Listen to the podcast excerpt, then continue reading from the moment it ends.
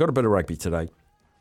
I was engrossed with the chat with uh, breakfast and Steve had Steve Hansen on the show this morning. Um, I arrived at work while it was playing and just sat in my car and listened to it in the entirety. And fully cognizant of the facts that listeners come and go all during the day, I've just plucked out a few of the talking points that he mentioned. So let's have a little let's have a little listen back. Um, and I really want your comment and opportunity to react to some of his observations, his findings his opinions, etc., because it played quite late in breakfast and um, probably didn't get a chance to ring up and react to what Steve Hansen had to say. And also, I am also aware that the rural roundup is on half our networks and we're on the other half. So you will get through on 0800 150 11. I'm going to kick off, of course, the Nations Championship. We talked to Cam Good from New Zealand Rugby about what that looks like. And just to remind those that may not be aware, the six nations teams will be in one six team group, the four Sanzar teams and two invitationals, possibly Japan and Fiji or someone like that. That will be the other group. You play everyone in the other side, uh, some at the start of the year, some at the bottom end of the year. Then there'd be a grand final, potentially Twickenham. That's sort of what it looks like. No more extra games for the All Blacks, same number of test matches. But the July was it July? Yes, the uh, June Test window um, would now become part of the Nations Championships. So, Steve Hansen, what are your initial thoughts on the new tournament? Yeah, I think it's a good idea. Like something different, isn't it? And people, mm. fans particularly, want something different out of rugby at the moment, and it's just been chugging along. So um, there's some real positives. There's probably one or two little queries I've got. Um, you know, the the rich are going to get richer and what's going to happen to the mm. second tier group. Um, I think they need to really make sure that um, there's opportunities for those teams to continue to get better because we don't want them turning up at World Cups and having two distinct mm. groups. We we want World Cups to be competitive like they have been. But and the other thing I'd like to see is can we, you know, can we play the July window maybe after the Six Nations? So play play the Rugby Championship out our side of it instead of playing Super Rugby at that time, play play at the same time as as maybe um, the Six Nations do, and then go up and play uh, half of it um, around that period of time, and then and then let Super Rugby start after that. So uh, we can get more of a, a flow, more of a global season. You've got your All Blacks coming out of a pre-season, um, and that might give you the opportunity to play one or two of the second-tier uh, teams to get ready. So but you know, it's a good start. They've listened to the fans. They've listened mm. to themselves really because they've wanted this for a while, and and I guess there's a lot of money involved in it too. Yeah. So the Nations Championship. Um, his suggestion there is Six Nations plays sort of January. Does it sneak into February? Um, and then play the Six Nations, uh, sorry, the Nations Championship. So some of those teams after Six Nations come down to New Zealand, play three weeks down here, um, and then we start Super Rugby. So it's almost using. Um, we'd have to change. We'd have to change the way we look at it, uh, and then we'd play our World Nations games and then feed into Super Rugby. Um, interesting take. Really keen on your thoughts on that. You can ring any time. If we get phone calls, I'll interrupt these Steve Hansen grabs because uh, you guys are the most important things. 0800 150 811.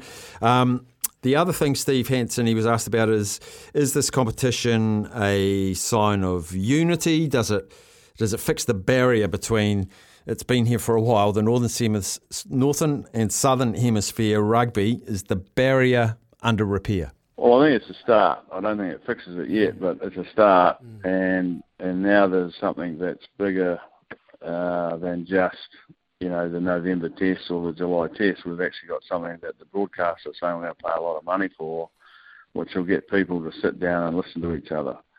Um, for a long time, Six Nations have dictated to World Rugby about whatever is needed because they they will not change uh, Six Nations because it, it, it's a winner. You know, it works for them. Um, so if they won't change, then maybe we have to change. Like we're playing rugby in that period, uh, we're playing Super Rugby. So can we be flexible enough in our thinking to to look at our our window and say, well, look, can we do it another way? Um, and you know, it might be that uh, we can do that. So if we can do it, let let's look at it and and if it makes it better for the players and makes it better for the fans, you know, we're winning, aren't we? The key for me in that description from Steve Hansen, he was part of those frustrating talks with the Northern Hemisphere and they wouldn't budge. Six Nations is a winner for them. They ain't changing it. And that's what I was talking about yesterday. New Zealand, Australia, SANZAAR teams, they have to exercise the flexibility if they want more exposure to playing, having All Blacks England, All Blacks Ireland, All Blacks France every year. Well, every nation's championship. It's you got to swallow your pride, and I mentioned it yesterday when we had a few suggestions, and it's stuff we would all love. We would love um, the top four teams, the the semi finalists from Super Rugby, then to go and play the top four teams from. Um, the European Championship and find out the the best club in the world. We would love that here. They don't want it. They don't need it. And we've been trying for years to try and bring things closer. The only reason it's come closer is New Zealand, Australia, etc., have had to be flexible and make concessions. And now we're starting to get traction. And as I say, Steve Hansen was part of those discussions for a long, long time, both when he was assistant to Sir Graham Henry and then as head coach for his decent, elongated stint. So the fact that he said, New Zealand now have to be flexible if we want change, because again, in one of his comments, he just said rugby's just been trundling along without any effective change, and fans have been screaming for some change, for some engagement, etc., etc. Um, he was asked about the NRL, and he said he enjoys watching it. So, what is it about the league that he is enjoying? Well, they just use common sense. Like V'landys has been brilliant for the league. Peter mm. V'landys, a guy from New South Wales, like and he's got rid of all the nonsense, and you just got a game that's tailor-made for TV because it appears to be non-stop. Now, if you go and watch it live, there's a lot of people walking, but that wasn't the comment. My, my comment was it's, it's good to watch it on TV. It's better than the rugby. Like the the semi-finals games were, were great. Blues uh, mm. Crusaders not not so much, but the Brumbies Chiefs and the Chiefs uh, Crusaders final they were wonderful games of footy but that's only two games out of you know a whole competition. Whereas with with the NRL, they're all competitive, uh, and they're all good games to watch. So that's what what we've got to look at in, the super competition. We've got to find ways to make it more competitive and therefore better to watch, and give the fans what they want. Give the fans what they want. Give the fa- I almost want him to have another turn at New Zealand rugby because I feel like he didn't see all of this while he was in charge. Like he would have been had a very busy job when he was head coach of the All Blacks and involved in that whole process. But with the time to be away and be on the outside looking in and experiencing, um, he's done consultation in all sorts of countries and currently in Japan. And he's now being able to be a little bit more objective potentially, being out of the system. And I think now maybe his ears and eyes a little bit more open and engaged. Not saying he was intentionally shut off, but the, the time demands when you're head coach of the All Blacks and putting together a whole program. Um, I think with the benefit of being out of it, he can look out and then just say the product, not the game, but the product, uh, the engagement that um, the NRL is getting um, is is superior at the moment. And Peter V'landys has ruffled some feathers, but man, everyone's talking about it. Any thoughts on those? I've got some more of Steve Hansen, but I'll save them because I really want to hear your thoughts. 0800 150 811. Just so far on the Nations Championships that um, Steve's points there about um, playing Six Nations, then All Blacks, then Super Rugby. He did mention, which I don't think we're going to play here, um, he did mention playing the, the All Blacks, then the NPC and the All Blacks can use the NPC for conditioning, but mainly rest, which, I mean, we never see, very rarely see them in NPC anyway, and then play your Super Rugby. And I don't mind that. I like that it's being discussed. I don't know what the exact tick in the box perfect scenario is, but you guys out there might. So give us a yell on 0800 150 811. I'd love to hear your thoughts and reactions to what Sir Steve Hansen brought up with the Bricky boys this morning. Back after a short break.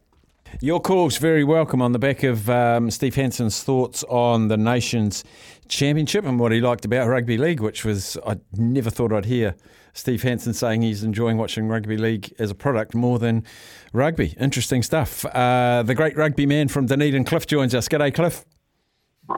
Yeah, g'day, Steph. I think um, Steve Hansen's been involved in some of the background on one of the league teams in Australia, wasn't he? I think offering a bit of bit of advice.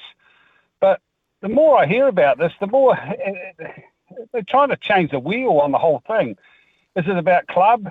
Is it about Super Rugby? Is it about nations? Is it about countries? Is it about the top level countries? Is it about trying to bring more clubs or more countries into uh, the rugby?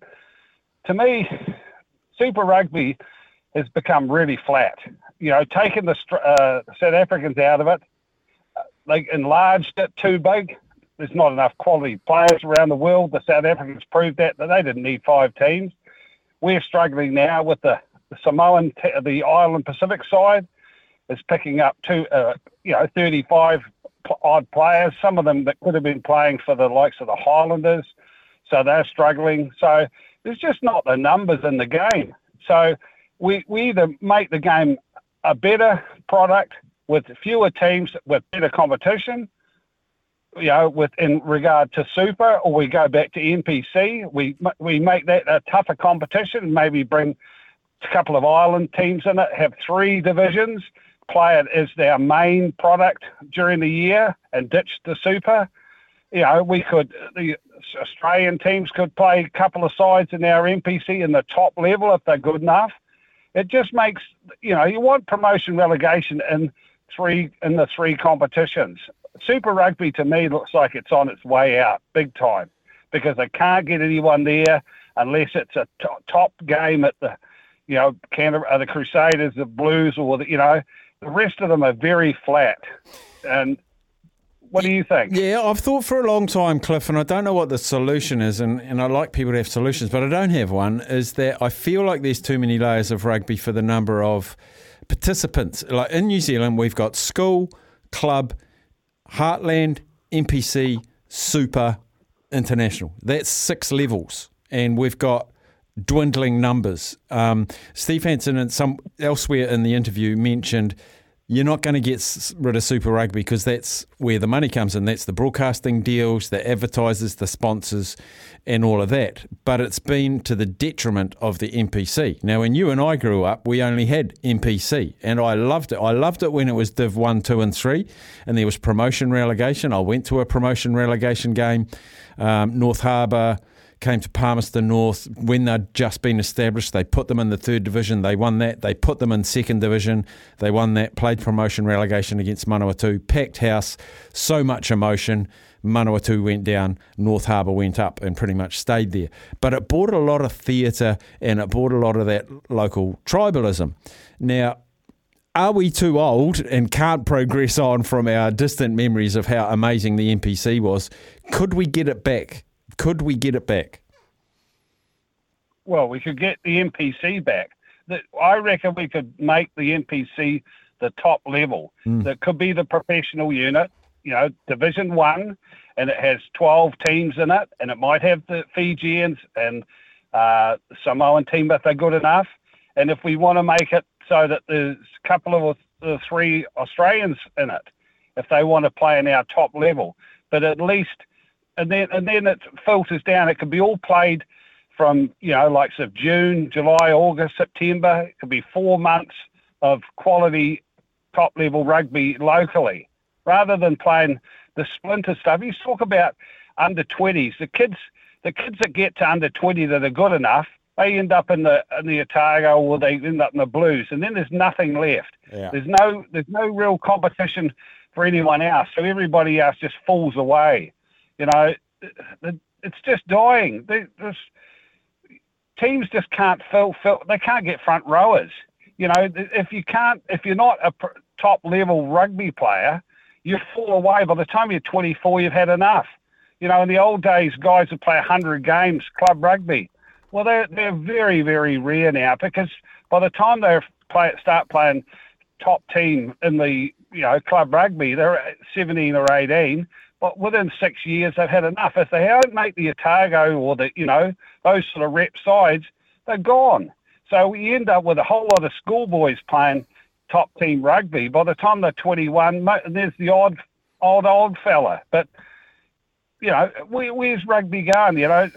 You mentioned you mentioned front row. You mentioned front rows, Cliff. I I was thinking about it this morning. Um, 14 NPC teams. You need at least four props each team. That's 70 players. You need another 40 odd hookers. So you're looking at 110 front rowers just to service the NPC, and they're just not there. No, well, by the like I say, by the time they're 24, 25, they've had enough of rugby because instead of playing, you know, Colts rugby, you know, for university or Southern say, and, and then working their way at 22, 23 into the Otago B and then the Targa side. By the time they get to 24, unless they're top getting paid the money, they're gone. Yeah. You know, they go overseas for a bit of play, play a bit of rugby in England or somewhere for a, a, a league side or in France. You know, we, we lost lots of players through the 90s and the 2000s went overseas, and they still do because by the time they've had a bit of club rugby, the rep stuff, if they're not going to make the All Blacks B or the A team, they go overseas mm. because that's where their that's where their financial money comes, so that they can come back in the, the early mid thirties and then maybe get into coaching. But guys playing guys playing rugby at thirty are, are long past it, unless they're playing for the top side. Yeah, and if it's your main income, you've got to go where the money is. And I invite people to go and have a look through the team sheets at Major League Rugby in America, and there's a lot of NPC players over there because they've got to make ends meet. Cliff, uh, appreciate your call as always, buddy. Really do. There's Cliff from Dunedin. Let's go and have a chat to Joey in Auckland. Joey. Yeah, look, um, one of the big problems, Steph, is, is you know, the promotion of club rugby, if you you have the NPC playing and you played, say, uh, Auckland Club Rugby, Auckland were playing Wellington at Eden Park, and you have the curtain raiser as Marist against University, Auckland. Yeah. But you don't, you don't, you don't put, you don't really promote the um, the um, uh, uh, schoolboy rugby. You, you promote the club rugby, and so that's the curtain raiser that comes on Sky. So then guys that are coming out of school go, oh, we're not getting from, we're not being seen at school, schoolboy rugby. We, so if we want to be seen, we play club rugby, which is you know on Sky, and it doesn't have it can be Petone from down you know we play club rugby, and then and then we go to NPC, and the NPC we have to we have to these these two divisions where yeah Manawatu play Auckland once every two years or something. You put them all together, and you have promotion relegation and the second division, if they're good enough to, to, to play the bottom side of the um, the uh, first division and get up and, and, and win, well, they're good enough next year to play in, in, in the NPC. And that's how you do it. And if, if, you, if we want to go further and bro- uh, uh, broaden our horizon, Steph, what we do is we go to um, we go to Aussie. Look what they've done with the Aussie League and the Aussie Aussie um, football. They've brought New Zealand sides playing that now, New Zealand a, a better rugby league. We're better at rugby league, and we're better at football because we're so bring the Aussies in. It doesn't matter whether it's New South Wales playing Auckland, Auckland NPC. You bring New South Wales, Queensland, and and say uh, Perth, you know, over that way or whatever. You bring them into the to our NPC like they've done the same, what they did, did for us, and it will it will better Australian rugby. It will better Southern better Southern Hemisphere rugby. Yep. that's what you've got to do. The interesting thing is talking. Um, we talked to Matt Burke. We've talked to a number of uh, rugby people over in Australia. They're getting in Sydney. They're getting bigger crowds to club rugby than Waratahs games and New South Wales games. And I remember there was the Auckland Club final. They played as a curtain raiser to an Auckland NPC game. The number of people that left at the end of the club game, the club game had a bigger uh, more people in the stands than the Auckland NPC did. That's one point. The other point is have we got enough players to play club and NPC at the same time? Oh, of course we have. I, I believe we have. And, and, and to, to, your point you made, that's a good thing. If, if there's more if, if, there's more people going to watch club rugby, it'll eventually filter, filter, filter through to watching the NPC. Mm. They won't always go, oh, watching we're watching um, Petone play um, St. Pat's or whatever. Uh, oh, we're leaving and we're not watching Wellington. They might do that for the first few games, and then uh, then they go, oh, we'll, we'll stay here and watch Wellington. Wellington are, are third or fourth in the competition at the moment. Oh, we'll watch them play Auckland, and that's and that's how you build it. You build it from club rugby, and it, yes, club rugby is getting dead at the moment because I believe that they're not they're not promoting it as well. You know, they put, they're playing all this um, for the, the schoolboys. You know, they've taken that off Sky because the kids get there and they get on television at school, and then then they get seen by rugby league or whatever, and they're gone. Mm. So you don't let you don't give them a chance to get seen when they're younger. They've got to go through the system. Club rugby, you get seen on television, and then you go, oh, well, I'm going to play for the Pakuranga Club Rugby oh, we're playing Ponsonby, and we're the curtain raisers of the Auckland, um, Auckland Waikato game. Oh, cool, that's going to be on telly. Oh, televised. Mm. And then, and then, and also, if they play any good, they step up to the NPC side. Like, like we used to do it. It's, it hasn't changed. It's just you know, how we do things, I think, Yeah. Anyway, yep. that's me. No, that's good. That's good. Good man, Joey. Thank you, buddy. Drive safe. Yeah, no worries. You know what it is? Go, Go the mighty turbos. Get up your turbos. I'm looking forward to that, Steph. I'm looking forward to watching them play this year. Me too, mate. Yeah, good on you, buddy. Here's Joey out of Auckland. Um, he's unfortunately right that one of the motivators for schoolboy rugby players is to be seen on TV. Is, is it an advertising thing? Little bit of ego, it's okay. I don't mind a little bit of healthy ego. I want to be seen on TV, make the show reels, make the highlights, but marketing themselves to academies or offshore, whatever, whatever it is, do that for club rugby. And that'll filter through to NPC rugby. Great points, Joey. We'll take a break for news, sport, and weather. We'll come back. Give us a call 0800 150 811. Ah, the beautiful sounds of Kaylee Bell, Waimate's finest country singer, the woman that's solely responsible for making me like country music. Solely responsible. We had her on the show earlier this year. She was fantastic. We should probably try and get her on again just for a yarn. She was such a good yarn. She's back in Nashville. Anyway, we're talking the rugby and then the Nations Championship and the thoughts that we've had from Steve Hansen on uh, when it should play. Uh, whether now the relationship between North and South is better, I think it is. It absolutely is. It was because New Zealand or the Southern Hemisphere had to be more flexible because the Northern Hemisphere won't budge on their Six Nations. Good calls from Joey and Cliff too about how to reinvigorate the NPC. Do you care? Have you got solutions? Have you got ideas? Um, there's always some good ideas out there. Um, Steve Hansen also on breakfast this morning, he mentioned, and I'd love to get your calls on any of the stuff he talked about, player development. And he was asked, how do we retain the players we want? Well, I think if you want to continually be good at the top, you've got to have a feeder, and you know our feeder is our under twenties. We're starting to to play more games um, with that middle tier, uh, all Black 15s they're calling it. So I think that's good. Um, you know, we put a lot of pressure on our schoolboy players, and and they're seen by everybody as a you know league. It takes a lot of them. AFL are starting to pinch a few, so we've got to um, we've got to find a way to make sure that we retain the ones we want and, and give them opportunities to grow and um, understand that uh, this is the, the, standards we need to reach if we want to be world class. So you know, we've got to put programs in place that, that identify them uh, a lot earlier than we are. I think you know, the league boys are very good at it. So maybe go and have a chat to how they do it. Another little tick from league from Shag. Remember back in the day, we had New Zealand juniors and New Zealand universities, and they do tours. Um, and that just gives them exposure to touring and uh, international competition. Um, and through knowing Murray Mexted at his IRANZ academies, he gets whole schools come from the UK to IRANZ to upskill, and he gets position specific coaches. I remember the course I went to, I may have told you before, and the, it was a secondary school in the UK, in England, and they bought all of the sixth formers in New Zealand terminology that were going to be in the first 15 next year, and all of the six formers that were in the second 15 that would be in the first 15 the next year. So they basically got their whole next year's first 15 came down. There's about 23 of them. And they had coaches, they had Bull Allen, they had Ian Jones.